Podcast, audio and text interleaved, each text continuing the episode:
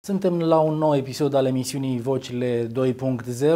Vă invit să dați like paginii Vocile Iașului 2.0 sau uh, paginii de pe YouTube Vocile 2.0 pentru a fi uh, la curent cu tot uh, ceea ce facem. Subscribe pentru pagina de YouTube.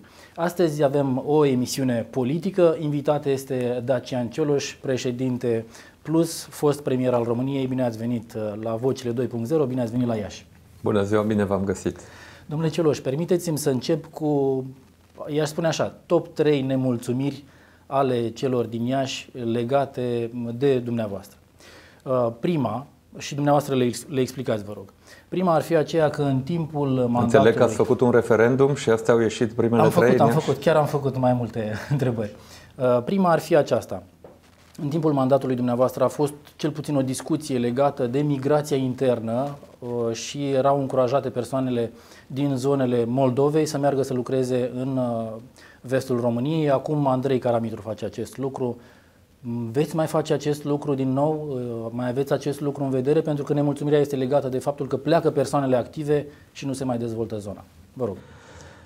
Acel, acea măsură făcea parte dintr-un program mai larg, care presupune în primul rând nevoia de investiții pentru a crea locuri de muncă.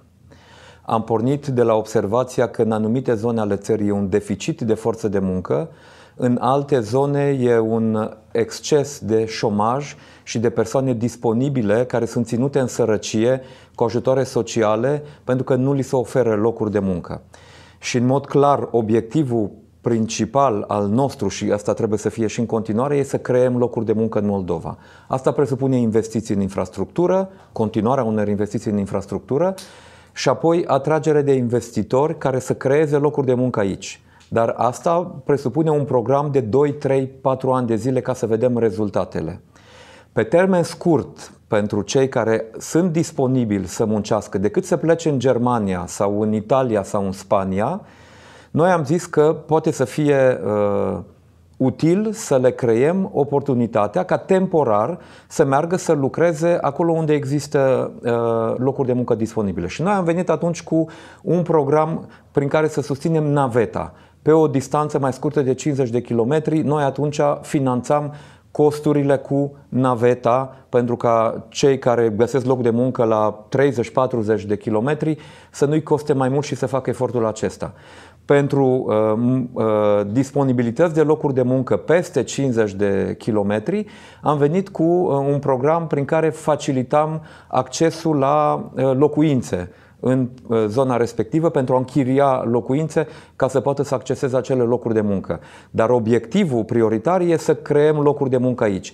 Și asta presupune investiții și din fonduri europene și din bugetul de stat și tocmai de asta, dacă țineți minte, noi am uh, finanțat atunci sau am pus la punct și un program prin care să creăm o unitate de sprijin pentru elaborarea de proiecte cu finanțări europene prin care să putem aduce investiții și să putem finanța proiecte aici. Deci ceea ce spuneți dumneavoastră era o părticică dintr-un proiect mai larg care are ca principal obiectiv să creăm locuri de muncă și oamenii care caută locuri de muncă să le poată găsi acolo unde sunt. Da, deci nemulțumirea pe scurt, exact așa arăta, cum ați spus dumneavoastră, ați lărgit-o uh, sau ați lărgit uh, perspectiva așa cum o vedeați dumneavoastră, nemulțumirea era că în loc să ne axăm pe crearea de investiții aici și să ținem oamenii aici, mutăm oamenii, fie și temporar, în alte zone, de unde probabil Bun. mulți poate nu se mai întorc. Haideți să vă spun așa, noi aveam un mandat de un an de zile într-un an de zile sau mai puțin, în șapte, opt luni de zile, când am început să punem programul ăsta, nu cred că avea nimeni pretenția să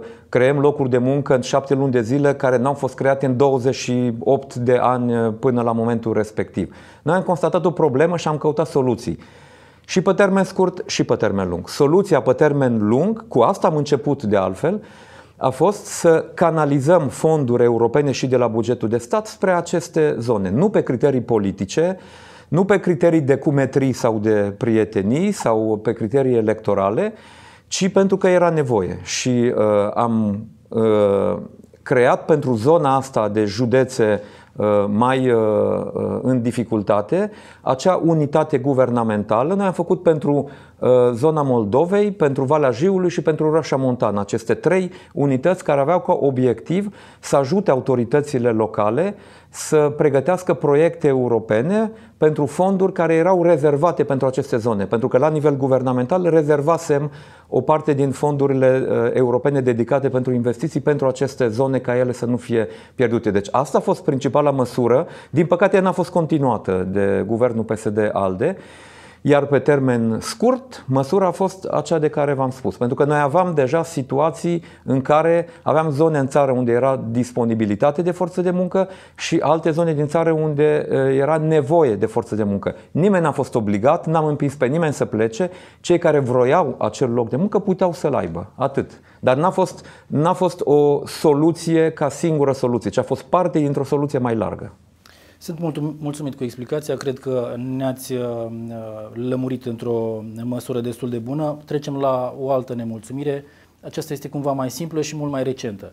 Nu există niciun reprezentant din județele Moldovei pe listele pentru alegerile europarlamentare la această alianță uh, USR Plus pe locuri eligibile.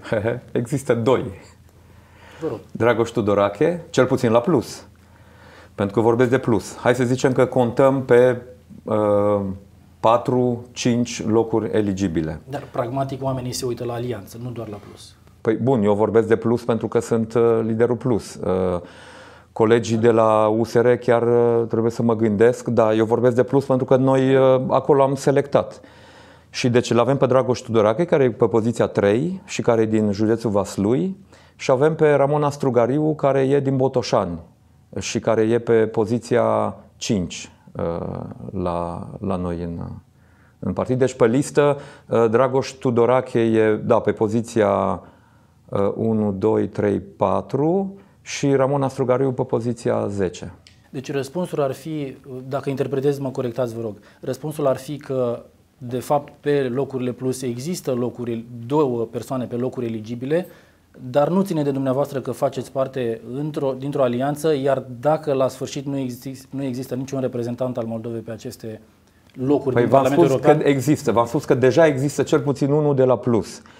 Ce v-am spus eu, că eu nu pot fi responsabil de persoanele care au fost selectate de partidul nostru partener, de USR, pentru că noi am avut două procese paralele de selecție. Noi n-am selectat candidați uh, pentru alianță. Noi am selectat candidați pentru USR, am selectat candidați pentru Plus și apoi am pus împreună cele două liste și am, când am format uh, alianța. Și eu vă spun că există cel puțin unul, dacă nu chiar două, uh, candidaturi cu șanse mari să fie în Parlamentul European. Și pot să vă asigur că din cei 6-8 europarlamentari pe care îi vom avea, vom avea cel puțin unul, dacă nu două, birouri electorale în zona Moldovei. Pentru că noi ne-am propus ca fiecare europarlamentar din Alianța 2020 USR Plus să deschidă două birouri europarlamentare undeva în țară, în afara Bucureștiului. Și deci dintre acestea vor fi cel puțin două în uh, regiunea Moldovei. În regulă. A treia nemulțumire uh, și adaug puțin, pentru că nu este o nemulțumire 100%. Cei mai mulți oameni sunt de acord că dumneavoastră, ca premier, ați făcut cam cele mai multe lucruri în direcția autostrăzii Iași-Târgu Mureș dintre toți premierii, dar există o nemulțumire. Când ați fost la Iași în aprilie 2016, ați spus atunci că ar trebui ca oamenii politici legate de autostradă din zonă, din toate județele, să se pună de acord asupra marilor proiecte. Ori nemulțumirea este că în acel moment era deja un master plan. Trebuia să fiți cumva mai ferm în a merge mai departe cu autostrada. Păi l-am, am fost. Dar, Pentru că am adoptat acel master plan. El la momentul respectiv nu era adoptat, trena la minister încă de când eram eu comisar european și de fiecare dată când veneam în țară atrăgeam atenția că masterplanul nu e adoptat și Comisia Europeană avea nevoie ca să poată rezerva și canaliza finanțări uh, pe proiecte uh, de interes european și era nevoie de masterplanul acela. Politicienii nu se puneau de acord că fiecare vrea să aibă în regiunea lui câte o bucățică de autostradă noi am insistat când am ajuns la guvernare ca el să fie adoptat, ar fi trebuit să fie adoptat în Parlament.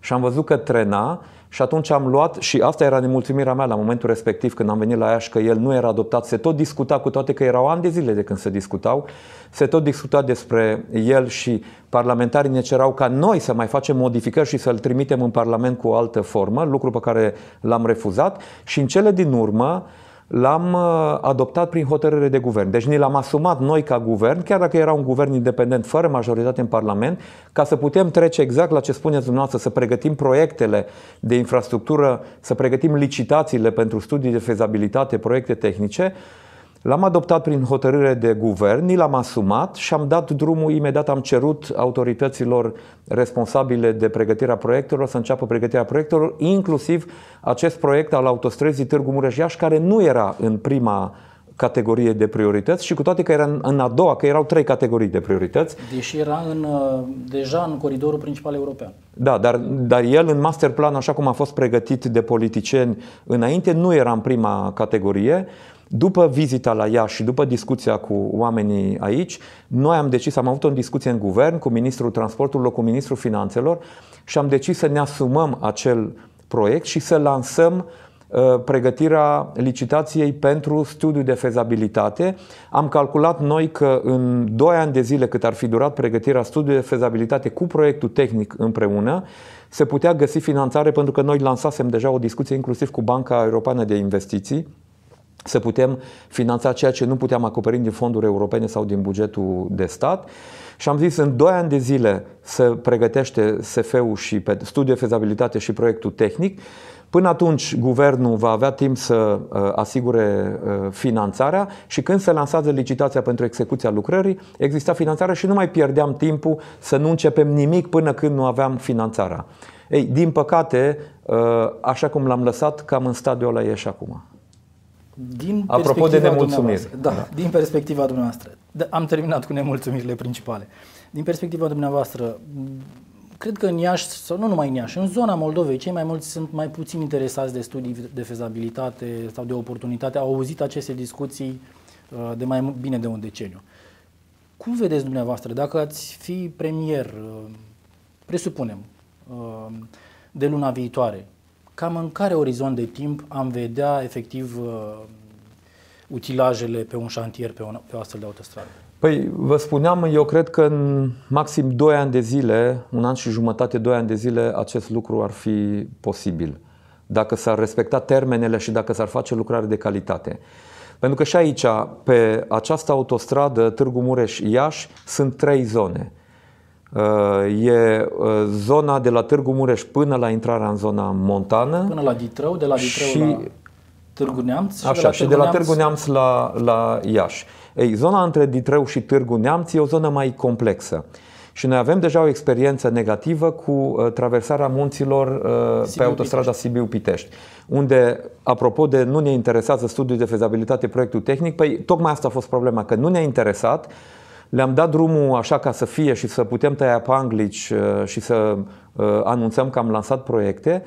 S-a contractat un studiu de fezabilitate uh, pe bani foarte puțini și s-a făcut prost, în sensul în care în zona montană, unde relieful e foarte variat și accidentat, în loc să se facă un anumit număr de, sondar, de sondări în teren ca să vadă structura terenului, s-au făcut cu o treime mai, uh, s-a făcut doar o treime din numărul total necesar. Noi ne-am trezit că aveam studiul ăla de fezabilitate și cei care trebuiau să pregătească proiectul tehnic spuneau nu ne, sufici, nu ne sufici, suficiente datele și nu putem face proiectul tehnic corect. Sau va costa mult mai mult proiectul tehnic pentru că trebuie să refacem anumite sondări. Deci de aceea, dacă studiul de fezabilitate și proiectul tehnic sunt bine pregătite, și lucrarea se face și în timpul contractat și la costul la care e contractat. Altfel o facem așa pe picioare. Suntem atenți la studiile de fezabilitate, dar ideea era că, sau este în continuare, că lumea s-a săturat să spună. Eu înțeleg perfect.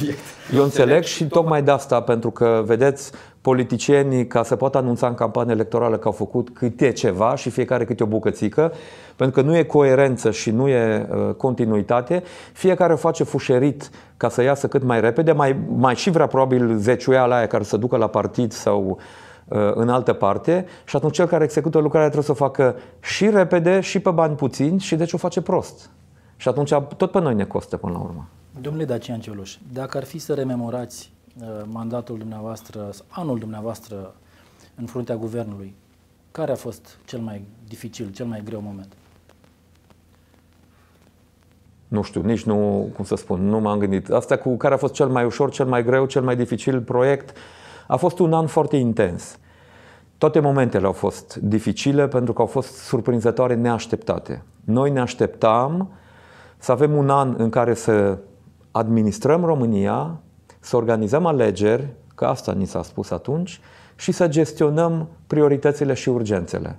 Și, de fapt, au ieșit la suprafață într-un an electoral o grămadă de probleme. Țineți minte la Ministerul Sănătății, țineți minte uh, uh, la Ministerul uh, Educației, uh, alte probleme care au apărut, cu subvențiile la Ministerul Agriculturii, că abia după ce ne-am instalat am văzut, de fapt, ce am preluat. Și acum nu o să o iau cu greaua moștenire. Dar noi aveam de gestionat urgențe pornind de la niște constatări. Nu aveam pe cine să dăm vina. Uh, Parlamentul era în campanie electorală, practic. A început show cu uh, pensiile speciale și cu aruncat cu bani de la buget în stânga și în dreapta, cu toate că ei știau foarte bine care sunt uh, limitele bugetului. Așa că au fost foarte multe momente din astea dificile pe care a trebuit să le gestionăm cu punct cu punct, bucată cu bucată. Ați avut, uh, ați dat deja explicații despre acest lucru, ați avut aceste declarații care au fost uh, interpretate ca atacuri la adresa președintelui Claus Iohannis, făcute la Timișoara, uh, legate de faptul că președintele ar trebui să fie responsabil pentru numirile, deciziile pe care le ia pentru guvern și de asemenea este nevoie de un președinte responsabil și activ da. Și spuneam că de, de aceea avem nevoie de o reformă constituțională. Ăsta era, de fapt, subiectul și asta era știrea, dacă vreți, sau anunțul. Că noi susținem o reformă constituțională pentru a da unui președinte instrumentele să fie responsabil să-și asume să aibă posibilitatea să-și asume responsabilitatea pe care oricum și-o asumă atunci când uh, desemnează un prim-ministru. Nu atacul la președintele actual sau la oricare alt președinte, ci făceam o constatare că președintele e împins, e pus cu spatele la zid să facă o anumită nominalizare și el e responsabil de asta. Nu poți să spui că nu ești responsabil când ai făcut desemnarea respectivă, dar continuam eu acolo ca să poți să-ți asumi responsabilitatea asta, ai nevoie de instrumente în Constituție și e nevoie să modificăm Constituția. Asta era important și asta e important uh, să ne uităm la ceea ce e de rezolvat, nu la cum, care e conflictul între uh, unul sau uh, altul. Și e important să putem avea un dialog, să spunem ceea ce e de spus. Nu să stăm să tăcem de teamă că o să interpreteze cineva uh, fiecare cuvânt pe care l-am spus. Pentru că dacă nu avem dialog și dacă nu formulăm problemele, nu le găsim nici rezolvarea. Și eu asta am făcut acolo. Am formulat o problemă și am propus o soluție. Vă propun să medităm puțin asupra uh, politic, asupra alianțelor politice formate în România, cel puțin dacă nu ne referim la cele pe care le-a format de-a lungul timpului PSD și partidul așa cum s-a mai numit în uh, toți uh, acești ani, dacă ne uităm la celelalte, atunci când au ajuns la putere s-au destrămat. Credeți că există vreo explicație pentru acest lucru? De ce nu reușesc alianțele de pe partea aceasta la altă politică să rămână uh, pentru o perioadă mai lungă împreună, partidele să rămână într-o alianță? Eu cred că nu e un lucru specific României. Uh, alianțele în general sunt mai fragile pentru că sunt uh, alianțe. Mm, dacă e să ne uităm specific în România, ele au cam fost sau au cam avut ca principal obiectiv anti-PSD. Ele, partidele de pe dreapta, să spun așa, s-au aliat împotriva PSD. Și ceea ce a unit aceste partide a fost în primul rând obiectivul de a obține un scor mai bun decât PSD. Eu cred, dar cu elementele pe care le am, că ele n-au fost suficient de bine pregătite și pentru ce se întâmplă după ce se câștigă alegerile care e proiectul politic și în ce fel el e pus în aplicare. De aceea și noi în alianța noastră USR Plus am uh, stabilit să construim un proiect politic comun și cu obiectivul să câștigăm alegerile din 2020, dar am spus că o luăm pe rând și stabilim un program electoral pentru uh, alegerile europarlamentare, apoi vom discuta un program electoral pentru prezidențiale, apoi vom discuta o colaborare pentru alegerile locale și în sfârșit tot, toate aceste etape ne vor permite să pregătim un program de guvernare pe care să-l susținem împreună pentru alegerile parlamentare. Că e important ca o alianță să reziste, să meargă dincolo de împotriva cui ești. Ce vrei să construiești? Care e proiectul tău politic? Și noi asta vrem să propunem. Și dacă vă uitați la programul electoral pentru europarlamentare, veți vedea că avem acolo obiective comune pe care le-am discutat, care sunt legate și de profilul și de experiența candidaților pe care avem pe listă. Deci am căutat să dăm o coerență. Atunci când vorbim de a atrage fonduri europene, știm că avem acolo un fost ministru al fondurilor europene. Când vorbim de servicii sociale care să fie întărite prin fonduri europene și legislație europeană în domeniul educației, sănătății, asistenței sociale. Știm că avem un fost ministru al muncii uh, și familiei care e acolo. Când vorbim de justiție, știm că avem două persoane cu experiență și în Parlament și în Guvern pe domeniul justiției, uh, Dragoș Tudorache și Ramona Strugariu. Când vorbim de subvențiile pe agricultură, știm că avem un fost comisar european pe agricultură, fost ministru al agriculturii, deci lucrurile sunt legate. Adică dumneavoastră. Adică eu pe agricultură, da. Uh, vă propun să discutăm despre un alt subiect și fac acest lucru pentru că timpul este limitat. Ehm, se spune despre România că este țara cu cea mai mare viteză a internetului, dar că este printre ultimele la digitalizare dintre statele membre ale Uniunii Europene. Aveți aici uh, vreo perspectivă? Da, și perspectiva asta nu e de acum, ea e de când eram comisar european pe agricultură când am uh, negociat cu comisara Nelly, comisara Nelly Cruz, care se ocupa atunci de politica digitală, de piața comună digitală europeană, am negociat atunci să alocăm parte din bugetul Programului Național de Dezvoltare Rurală din Fondul de Dezvoltare Rurală European, împreună cu fonduri care erau alocate pentru digitalizare, să le canalizăm specific pentru mediul rural. Deci am alocat câteva miliarde de euro pentru toată Uniunea Europeană pentru ca zona rurală să poată să fie uh, asigurată cu infrastructura uh, digitală. Și țin minte că de fiecare dată când veneam în România, cel puțin din 2012, de când am pus la punct acest program, tot atrăgeam atenția că nu sunt pregătite proiectele pentru a cheltui acei bani. Din păcate, o parte din acei bani n-au fost uh, cheltuiți, s-au făcut totuși ceva, dar ar fi trebuit cu alocarea bugetară pe care am asigurat atunci să avem acum acoperit tot mediul rural. Cred că e doar vreo 50-60% din zona rurală acoperită cu fibră optică, dar perspectiva ar fi uh, să avem toată zona rurală și acum ar trebui să ne gândim chiar să trecem la sistemul 5G uh, cu zona rurală. Cred că trebuie să avem tot timpul un pas uh, înainte și o să avem uh, grijă de lucrul acesta în Parlamentul European. Dacă vă uitați pe manifestul pentru o Europa a viitorului pe care l-a pregătit Alianța 2020 USR Plus, în care ne exprimăm viziunea despre viitorul Europei, uh, una din cele patru mari teme pe care noi le vom susține politic în Parlamentul European ca priorități pentru toată Uniunea Europeană, una din cele patru teme e exact asta, cu digitalizarea și informatizarea, pentru că ăsta e un element cheie pentru dezvoltarea economică și socială a Uniunii Europene. I saw that uh, you are fluent in French, chapeau bas. You are also fluent in English.